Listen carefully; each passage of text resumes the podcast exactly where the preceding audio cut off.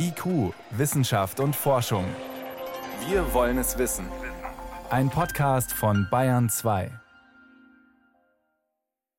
Hat der erste Lockdown vor jetzt zwei Jahren wirklich nichts gebracht? Forschende aus den USA kommen zu diesem Ergebnis und wir fragen gleich mal, was hinter dieser Schlagzeile steckt, auch für Deutschland. Außerdem geht es um gigantische Forschungsprojekte, bei denen ein kleines Land plötzlich nicht mehr mitmachen darf.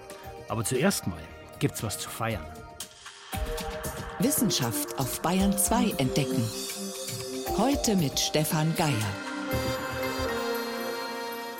Heute ist der 2.2.2022 und dieses Datum mit 5 mal der 2 verzückt. Eine, eine mehr als Doppelschnapszahl, könnte man sagen.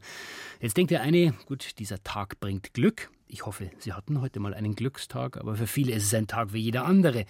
Trotzdem, so ganz kann man sich nicht entziehen, dass solchen Daten und Zahlen eine Magie innewohnt. Grund genug für meinen Kollegen Florian Falzeder nachzuforschen, auf der Suche nach den faszinierenden Strukturen der Schnapszahlen. Der zweite, zweite, 22. Ein regelrechter Schnapszahl Zweierreigen. Vielleicht kein Sechser im Lotto, aber ein schönes Zahlenmuster, über das man sich erstmal freuen kann. Zumal als Mathematiker, findet Günter Ziegler, Mathematikprofessor und Präsident der Freien Universität Berlin. Also Mathematiker sehen ja überall Muster und da sieht man in den Schnapszahlen natürlich auch Muster. Zunächst mal in der Schnapszahl, also wenn es jetzt nur zwei Ziffern sind wie zweiter, zweiter, wenn wir da eine 22 lesen, dann ist es durch 11 teilbar. Die Vielfachen von 11 sind ja eben 11, 22, 33, 44, also einfach die Schnapszahlen. Die Mathematiker freuen sich dann gleich darauf, dass die 11 noch eine Primzahl ist. Zu den Primzahlen kommen wir noch. Erstmal aber lohnt es sich, der vermeintlichen Schnapsidee zu folgen und zu fragen, was können wir aus Schnapszahlen lernen oder insgesamt aus solchen Zahlenspielen? Warum sehen Menschen darin überhaupt einen Sinn? Eine Frage für einen Philosophen. Wilhelm Schmidt-Begemann? Das ist eine sehr grundsätzliche Frage. Warum suchen wir überhaupt Sinn? Wir können nicht anders als darüber nachzudenken, was denn eigentlich mit unseren Zeichen ist. Und Zahlen sind auf der einen Seite Zeichen, auf der anderen Seite ja Zählzusammenhänge, ohne die man gar nicht leben kann. Sagt der emeritierte Professor für Philosophie und Wissenschaftsgeschichte an der FU Berlin. Seit Jahrtausenden denken Menschen mit und in Zahlen. Und sie haben begonnen, die Welt nach Zahlen zu ordnen und zu erklären – zum Beispiel nach dem Vorbild dessen, was sie am Sternenhimmel beobachtet haben, die sieben mit dem bloßen Auge sichtbaren Planeten. Unsere sieben Tage zum Beispiel sind nach den Planetenordnungen gemacht. Viele Siebenerordnungen sind deshalb als Siebenerordnungen dargestellt worden, weil das abbildlich vom Sternenhimmel gemeint war. Eine Weltordnung also, inspiriert vom Göttlichen, vom Himmel und verewigt in Zahlen. Das kann die sieben sein, das kann aber auch die zwei sein, die drei, die vier, die dreizehn, als Witz vielleicht die 42 als Antwort auf alle Fragen im Buch Per Anhalter durch die Galaxis. Je nach Zeit und Kultur variieren Sinn und Eigenschaften gewaltig, aber Zahlen und Zahlenmystik ziehen sich doch als roter Faden durch die Menschheitsgeschichte. Eine antike griechische Schule ist dabei besonders weit gegangen. Pythagoras und seine Jünger, die Pythagoreer. Von Zahlensymbolik bis hin zu einer Theorie, dass die Elemente der Zahlen zugleich die Elemente der Wirklichkeit sind. Das ist so der pythagoreische Beitrag. Die Besonderheit der Pythagoreer ist Welterklärung mit Zahlen. Sagt der Professor für griechische Philologie an der Ludwig-Maximilians-Universität München, Oliver Primavesi. In einem Fall haben die Pythagoreer durch eine Beobachtung etwas entdeckt, das bis heute nachwirkt. Diese eine Entdeckung hat in der Musik stattgefunden. Es ist die Entdeckung des Zusammenhangs zwischen einfachen Zahlenverhältnissen einerseits und den reinen Intervallen, also Tonzwischenräumen andererseits. Erklärt Primavesi. Es geht also um Töne und wann diese harmonisch klingen, einfach berechenbar über die Tonhöhen, also Frequenzen und ihr Verhältnis zueinander. Und diese einfachen Beziehungen sind die Quarte, die beiden beteiligten Töne schwingen im Verhältnis von 4 zu 3, bei der Quinte von 3 zu 2 und bei der Oktave von 2 zu 1. die am besten zusammen harmonierenden Tonkombinationen, die nennt man bis heute in der Musiktheorie die reinen Intervalle. Ein antikes Zahlenmuster, einfach berechnet und bis heute gültig in der Harmonielehre. Am Schluss noch ein anderes Muster, das auf einem 22.000 Jahre alten Knochen schon gefunden wurde, in Form von Einritzungen und Menschen bis heute beschäftigt. Primzahlen, erklärt Mathematikprofessor Günther Ziegler, sind sozusagen die Atome der Mathematik. Wenn man sozusagen multipliziert, dann lässt sich alles aus Primzahlen aufbauen. Und deswegen ist es schon mal wichtig, möglichst viel über Primzahlen zu wissen und das Wissen anzuwenden. Hochaktuell zum Beispiel in der modernen Verschlüsselungstechnologie, ob bei Chatnachrichten oder im Internetbanking. Also das Übliche, was man macht, ist zwei große Primzahlen zu suchen. Groß heißt dann 200 Stellen. Und wenn ich zwei solche Primzahlen multipliziere, dann kommt eben eine 400-stellige Zahl raus. Und die kann überhaupt niemand wieder zurückzerlegen in die beiden Faktoren. Das sind so die Art von Rechenaufgaben, die dann im Hintergrund sind und unsere Sicherheit garantieren. Eine Rechnung und ein Zahlenmuster aus der heutigen Zeit. Zugegeben, das ist deutlich komplexer als eine einfache Schnapszahl und hat auch natürlich eine ganze Wissenschaft, die Mathematik im Hintergrund, aber vom Prinzip her ist es auch ein Spiel mit Zahlen. Und das ist für uns heute immer noch zentral und wichtig, Muster zu sehen, Muster zu erkennen. Und dann ist es auch gut, wenn wir mit den Mustern spielen, eben zum Beispiel am zweiten, zweiten Schnapszahltag. Und das nächste, übrigens noch faszinierendere Schnapszahldatum, das kommt dann am 22.02.2222. Es dauert nur noch 73 Tage, 73.069 Tage oder 200 Jahre, 21 Tage. Ich gehe fest davon aus, dass wir in IQ spätestens dann wieder drüber sprechen. IQ, Wissenschaft und Forschung gibt es auch im Internet. Als Podcast unter bayern2.de.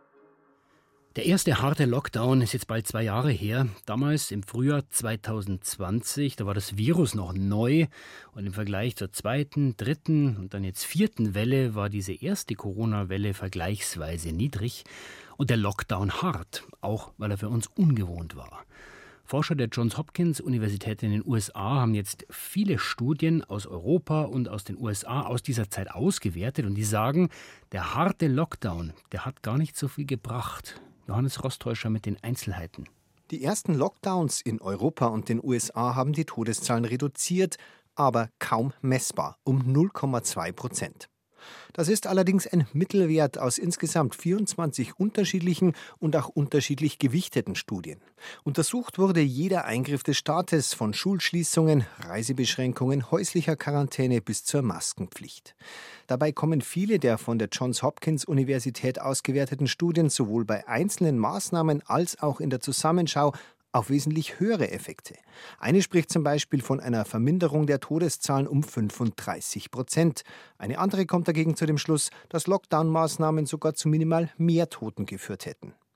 Bei den Einzelmaßnahmen waren Schulschließungen und Reisebeschränkungen besonders uneffektiv, die Effekte kaum messbar. Das Schließen von Bars und Clubs dagegen hatte immerhin einen Durchschnittseffekt von 15 Prozent, aber auch hier die Bandbreite zwischen den einzelnen Untersuchungen riesig. Bei Masken lag der gemittelte Effekt sogar bei 21 Prozent verhinderten Todesfällen. Hier wurden aber nur zwei Studien ausgewertet. Mögliche Gründe für die aus ihrer Sicht schwachen Auswirkungen haben die US-Forscher nicht untersucht, stellen aber einige Vermutungen an. Vor allem, dass das freiwillige Verhalten der Menschen viel mehr bewirkt haben könnte als verordnete Maßnahmen. Und sie räumen ein, dass reine Zufälle, etwa wann beginnen die Ferien, eine große Rolle gespielt haben könnten. Die Schlussfolgerung ist dennoch sehr mutig. Die ersten Lockdowns in den USA und Europa hätten bezogen auf die Todeszahlen so gut wie nichts gebracht. Die wirtschaftlichen und sozialen Auswirkungen seien dafür enorm gewesen. Also das klingt sehr eindeutig. Der Lockdown hat nichts gebracht, aber es gibt durchaus einiges an Kritik an dieser Studie. Das haben uns heute auch mehrere Forschende bestätigt. Einer davon war Professor Andreas Schuppert. Er ist Bioinformatiker an der RWTH Aachen. Er war am Bayern 2 Telefon und er arbeitet seit zwei Jahren an den Modellen über die Pandemie. Erste Frage, kann man das anhand jetzt dieser doch sehr großen, übergreifenden Untersuchung behaupten, der Lockdown hat kaum Menschenleben gerettet? Ich würde mal sagen, auf Basis dieser Studie würde ich diese Aussage nur mit Vorsicht machen. Die Studie betrachtet alle Maßnahmen, die zu Einschränkungen geführt haben, das heißt Maßnahmen vom Maske tragen bis hin zu strengen Lockdowns, bewertet diese Maßnahmen mit äh, mit einem Punktesystem. Das ist durchaus akzeptabel. Mhm. Man muss dazu sagen, glaube ich, dass die allermeisten Lockdowns jetzt nicht das Ziel hatten, die Mortalität in erster Linie zu reduzieren, sondern die meisten Lockdowns waren ja geschaltet worden, um eine Überlastung des Gesundheitssystems zu vermeiden. Insofern ist es natürlich schon eine Frage, ob jetzt die Messung der Effizienz eines Lockdowns jetzt anhand der Mortalität, die ja auch sehr, sehr schwer zu messen ist, ob das ein sinnvolles Maß ist. Jetzt äh, verstehen wir unter Lockdown damals, wenn wir zurückschauen, zwei Jahre, wir mussten zu Hause bleiben. Diese Überblicksstudie untersucht auch die äh, Sterberate aufgrund von anderen Maßnahmen, also zum Beispiel, dass wir nicht mehr ins Restaurant gegangen sind. Aber das ist doch eigentlich, eigentlich eine direkte Folge. Wir gehen nicht raus, wir gehen nicht ins Restaurant. Ja, es ist natürlich auch unstrittig, dass die Maßnahmen nicht unabhängig voneinander sind. Wie Sie sagten, wenn ich nicht rausgehe, kann ich auch nicht ins Restaurant gehen. Das heißt, der Restaurantbesuch ist nicht unabhängig von der Lockdown-Maßnahme zu sehen. Und das ist in der Tat eines der ganz großen Probleme generell im Bereich Public Health, wie man den Effekt einzelner Maßnahmen, die eigentlich eine Folge voneinander sind, wie man diesen Effekt im Einzelnen dann herausfinden kann. Jetzt werten Sie ja auch die Zahlen aus seit zwei Jahren für Deutschland. Was bedeutet denn das Ergebnis für Deutschland? Also kann man das bestätigen, zum Beispiel in Bezug auf die Sterbezahlen? Für Deutschland muss man sagen, dass wir ja in der ersten Welle eine sehr niedrige Mortalität hatten. Die Studie beschäftigt sich ja eigentlich nur mit Daten aus der ersten Welle. Mhm. Und gerade da ist Deutschland sehr, sehr gut weggekommen. Deswegen kann man eigentlich von der deutschen Erfahrung her sagen, kann man das Ergebnis so nicht bestätigen, weil Deutschland gerade durch die erste Welle sehr gut durchgekommen ist. Sie, Herr Schubert, Sie ja. haben die Maßnahmen dann in der dritten Corona-Welle im Frühjahr ja. 2021 für Deutschland untersucht. Waren Ihre Erkenntnisse da ähnlich? Nein, also wir haben solche Maßnahmen für die zweite und insbesondere für die dritte Welle untersucht. Wir haben in der zweiten Welle gefunden, dass die Welle von zwei unterschiedlichen Mechanismen getrieben war. Das eine waren Großveranstaltungen, sogenannte Superspreading-Events. Und die zweite Welle im Dezember war dann eher getrieben durch eine lokale Ausbreitung im Familienkreis, auf Weihnachtsmärkten etc., die dann durch offensichtlich effizient durch den Lockdown gebremst worden ist, der Mitte Dezember eingeführt worden ist. Wir haben dann in der dritten Welle auch sehr genau nochmal analysiert, inwiefern die sogenannte Bundesnotbremse dann einen Effekt hatte. Bundesnotbremse, wenn wir es nochmal kurz zwischen sagen, Bundesnotbremse, also viele Maßnahmen gleichzeitig. Genau, deutschlandweit viele Maßnahmen gleichzeitig. Und äh, man kann schon sagen, dass die Bundesnotbremse in der Tat äh, flächendeckend zu, äh, maßgeblich zu dem sehr starken Abfall der Inzidenzen also es in der Infektionsausbreitung im Mai beigetragen hat. Jetzt heißt es immer wieder, Herr Schuppert, wir haben zu wenig Daten bei uns in Deutschland, aber die brauchen wir eigentlich, wenn wir herausfinden wollen, welche Maßnahme hilft oder welches Maßnahmenpaket. Welche Werkzeuge bräuchten wir denn, um die Corona-Maßnahmen im Rückblick besser beurteilen zu können und dann auch bessere Entscheidungen für die Zukunft zu treffen? Ja, das ist in der Tat ein ganz, ganz wichtiger Punkt.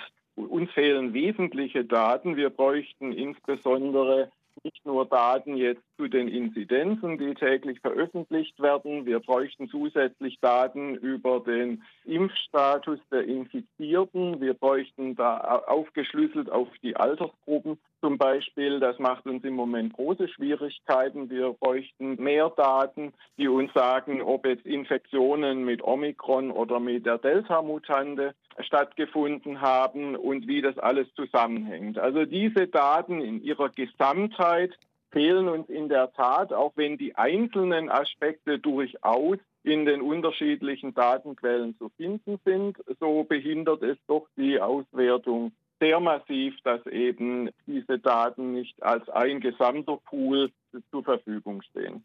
Und aus den Daten, die wir haben, was bleibt denn da momentan für Sie übrig? Welche Maßnahmen wirken, welche eher nicht? Aus den Daten, die in der Tat zur Verfügung stehen, kann eigentlich die Effizienz von einzelnen Maßnahmen nur sehr, sehr schwer wirklich abgeschätzt werden. werden Modelle benötigt, die Annahmen machen, wie das Verhalten der Menschen sich ändert, beziehungsweise wie diese Maßnahmen auf das Verhalten wirken. Mit diesen Modellen kann man Abschätzungen machen, aber diese Modelle beruhen alle auf Annahmen, die plausibel sind, aber eben nicht auf den Daten überprüft werden können. Insofern wäre die Erfassung dieser Daten von extremer Wichtigkeit. Wie gut wirken Corona-Maßnahmen, zum Beispiel der Lockdown, aber auch andere Einzelmaßnahmen, gar nicht so leicht zu analysieren, vor allem im Rückblick. Das waren Informationen und Einschätzungen von Professor Andreas Schupper, der ist Bioinformatiker an der RWTH Aachen, hat uns die Ergebnisse einer aktuellen Überblicksstudie eingeordnet. Herr Schupper, ich danke Ihnen vielmals für das Gespräch. Ja, sehr gerne. Bayern 2. Wissenschaft schnell erzählt. Das macht heute Helmut Nordweg. Und Helmut, es geht erstmal um einen ganz besonderen Asteroiden. Ja, Asteroiden, das sind ja diese kleinen Brocken, die durchs Weltall fliegen. Der hier ist aber auf einer unerwarteten Bahn unterwegs, nämlich auf genau der, auf der sich auch die Erde um die Sonne dreht, und zwar immer rund 150 Millionen Kilometer vor uns. Mhm. Und die Astronomen, die haben gezielt dort gesucht, denn es ist auch ein besonderer Punkt, nämlich einer, an dem sich die Anziehung von Sonne und Erde die Waage halten und wo es eben möglich sein könnte, dass ein Himmelskörper sozusagen mit uns mitfliegt. Schon vor zehn Jahren haben Fachleute dort ein kleines Objekt gefunden. Wie groß ist der jetzt? Jetzt dieser Asteroid ist rund einen Kilometer groß. Mhm. Könnte ein kurzer Besuch sein, darauf deutet jedenfalls die Bahn hin. Wahrscheinlich hat die Erde und die Sonne haben sich den erst vor 500 Jahren eingefangen und in ein paar tausend Jahren, da ist er vielleicht schon wieder weg. Jetzt ist ja in kosmischen Maßstäben 150 Millionen Kilometer, ist nicht so weit weg. Äh, und jetzt hat man den erst entdeckt? Ja, und zwar mit einem speziellen Teleskop, das dafür sogar nötig war, denn man sieht diesen Ort nur in der Dämmerung ganz knapp über dem Horizont. Jetzt wollen die Experten diese Region noch genauer durchsuchen. Vielleicht gibt es da ja noch mehr. Und man könnte da auch eine Sonde hinschicken und den sich mal genauer anschauen. Geht durchaus, da waren ja welche durchaus schon weiter weg. Neues gibt es auch vom Lotus-Effekt. Der und das Wasser abperlen lässt. Richtig, bei dieser Pflanze, da perlt das Wasser und der Dreck einfach ab auf den Blättern dank einer speziellen Oberflächenstruktur. Und da haben Fachleute nun ein neues Verfahren, um solche Strukturen technisch künstlich auf Oberflächen zu erzeugen. Mit einem Laser, da spalten sie den Lichtstrahl auf, überlagern dann die einzelnen Bündel und dann gibt es sogenannte Interferenzen, das heißt mal verstärkt verstärken sich die Lichtwellen und mal löschen sie sich aus. So können die sehr feine Strukturen hinbekommen, wenige Nanometer nur, also etwa den Tausendstel eines einer Haardicke und trotzdem sehr schnell, ungefähr einen Quadratmeter pro Minute. Und das machen Sie dann auf dem Regenmantel? Nee, da nicht. Das ist für wirklich große Oberflächen gedacht, für die Tragflächen von Flugzeugen zum Beispiel, auf denen haftet dann kein Eis. Oder für Implantate auch, auf denen unerwünschte Bakterien sich nicht festhalten können. So eine Maschine kostet allerdings einige hunderttausend Euro, sagt der Hersteller. Ui. Das kann sich aber dann doch schnell rechnen, wenn zum Beispiel Flugzeuge nicht enteist werden müssen. So, und zum Schluss, da geht es jetzt ins Meer vor die Küste Australiens. Da haben Meeresökologen nämlich mehrmals ein ganz besonderes Schauspiel beobachtet. Orcas, die sich zusammengerottet und einen Blauwal getötet haben. Die Orcas, die heißen ja auch Killerwale, aber die sind ja viel, viel kleiner als der Blauwal. Ja, also der Blauwal ist mindestens doppelt so groß und um ein Vielfaches schwerer. Mindestens zwölf Weibchen müssen sich da zusammentun von den Orcas, die ihn dann mehr als eine Stunde lang jagen, bis zur Erschöpfung, bis der Blauwal schließlich aufgibt. Da äh, schauen dann immer ein paar Dutzend weitere Tiere zu und nach vollbrachter Tat wird der Kadaver friedlich geteilt. Einige Tiere sind dann sogar ins Maul geschwommen, die sind nämlich ganz besonders scharf auf die Zunge. Das ist ja Muskel pur, wiegt beim Blauwal vier Tonnen, mehr vier als ein Elefant.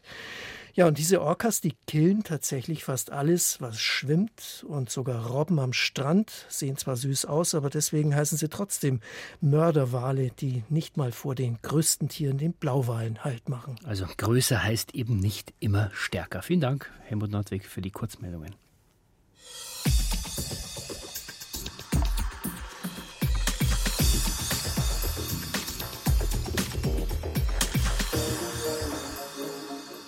Es ist eigentlich immer besser, wenn man gemeinsam an einem Problem arbeitet. In der Wissenschaft bedeutet das internationale Zusammenarbeit. Das ist völlig normal. Deswegen fördert zum Beispiel auch die Europäische Union in einem über 100 Milliarden schweren Förderprogramm Forschungsobjekte. Projekte. Das ist gut für alle, die dabei sind, aber schlecht für die, die nicht mitmachen können oder nicht mehr mitmachen können. Die Schweiz zum Beispiel. Kein EU-Mitglied und damit auch bei den Programmen großenteils außen vor. Forschende dürfen zum Beispiel keine Forschungsprojekte mehr leiten. Doch dagegen formt sich Widerstand. Katrin Hondel berichtet. Für uns Forscher in der Schweiz ist es eigentlich eine Tragödie. Ja? Alle Forscher in, in der Schweiz sagen das. Es ist wirklich dramatisch. Wir wissen gar nicht, wie, wie man weiterarbeiten wird. Wir, wir können nicht mehr an, an den Programmen teilnehmen, wo wir irgendwie passen würden. So beschreibt der Genfer Physiker Jean-Pierre Wolf die Situation im Schweizer Wissenschaftsbetrieb, seit die Regierung in Bern das geplante Rahmenabkommen mit der EU platzen ließ.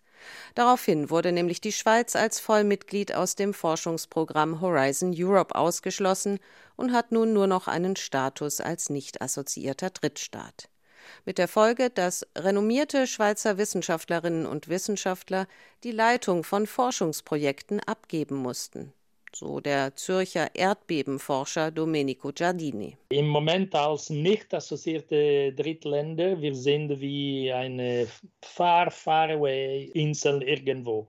Wir sind nicht in Europa und für uns ist es schlecht. Es sind nicht nur einzelne Spitzenforschende, die unter der Isolation leiden. Der ganze Wissenschaftsstandort Schweiz sei in Gefahr warnten jetzt Vertreter von Wissenschaft und forschender Industrie in einem Appell an die Schweizer Regierung, den Bundesrat. Unser Land droht international den Anschluss zu verlieren, heißt es in der gemeinsamen Resolution des Verbands Science Industries, der Hochschulrektorenkonferenz und des ETH-Rats, dem Führungsorgan der eidgenössischen technischen Hochschulen. ETH-Ratspräsident Michael Hingartner. Der Bundesrat hat ganz bewusst seinen Entscheid getroffen. Das ist ein politischer Entscheid von sehr hoher Tragweite. Wir bedauern auch, dass die EU hier Sachen zusammenbringt, die nicht unbedingt zusammen sein müssen. Forschungszusammenarbeit hat nichts mit Marktzugang zu tun. Das ist ein rein politisches Entscheid der Kommission, hier Druck auf die Schweizer Regierung auszuüben. Nur die, die jetzt bestraft werden, sind nicht die Politiker. In ihrem Appell fordern die Wissenschaftsvertreter von der Schweizer Regierung eine sofortige Schadensbegrenzung. Abgrenzung. Der Bundesrat müsse jetzt alles tun, um bis zum Jahresende wieder eine vollständige Assoziierung der Schweiz an das Horizon Europe Programm zu erreichen. Das erste Ziel ist nochmal zu bekräftigen, obwohl jetzt schon ein Jahr vorbei ist, ist eine Teilnahme an Horizon Europe die beste Lösung für alle Stakeholder. Ganz sicher für uns, aber auch für unsere Partner in der EU. Und wir erwarten, dass der Bundesrat weiterhin mögliche Zeitfenster nutzt, um möglicherweise mit der Kommission an den Tisch zu kommen, um hier eine Assoziierung zu bewirken. Doch bislang ist von der Regierung in Bern noch nichts Neues zu hören darüber, wie man sich nach dem Scheitern des Rahmenabkommens die Beziehungen zur EU vorstellt. In Bern arbeite man intensiv daran, eine Wiederaufnahme der Gespräche mit der EU vorzubereiten, sagte Wissenschaftsminister Parmelin vergangene Woche in einer Pressekonferenz. Aber noch herrscht Stillstand. Die europapolitischen Fronten sind verhärtet und die Forschenden in der Schweiz sind die Leidtragenden. Horizon Europe ist das größte und umfassendste Finanzierungsprogramm für Forschung und Innovation weltweit, schreiben die Wissenschaftler in ihrem Appell. Das sei nicht einfach zu ersetzen, sagt ETH-Ratspräsident Michael Hingartner. Und doch müsse jetzt auch an Alternativen gedacht werden. Falls wir aber nicht assoziiert sein können, werden wir natürlich andere Forschungs- und Innovationspartner finden müssen. Bilaterale Forschungszusammenarbeiten mit EU-Ländern, einzelne, die uns wohlgewollt sind, aber auch äh, starke Partner im außereuropäischen Raum. Vereinigte Staaten, Kanada, Großbritannien, Japan, Südkorea, Israel, Australien. Es gibt da viele, die durchaus sagen, die Schweiz ist attraktiv als Partnerin, lass uns doch zusammen reden. Ja, wenn einer nicht richtig mitmachen darf, dann sucht er sich eben andere zum Spielen. Und in der Forschung ist es genau das Gleiche. Mit diesem Blick in die Schweiz war es das von IQ für heute. Am Mikrofon war Stefan Geier.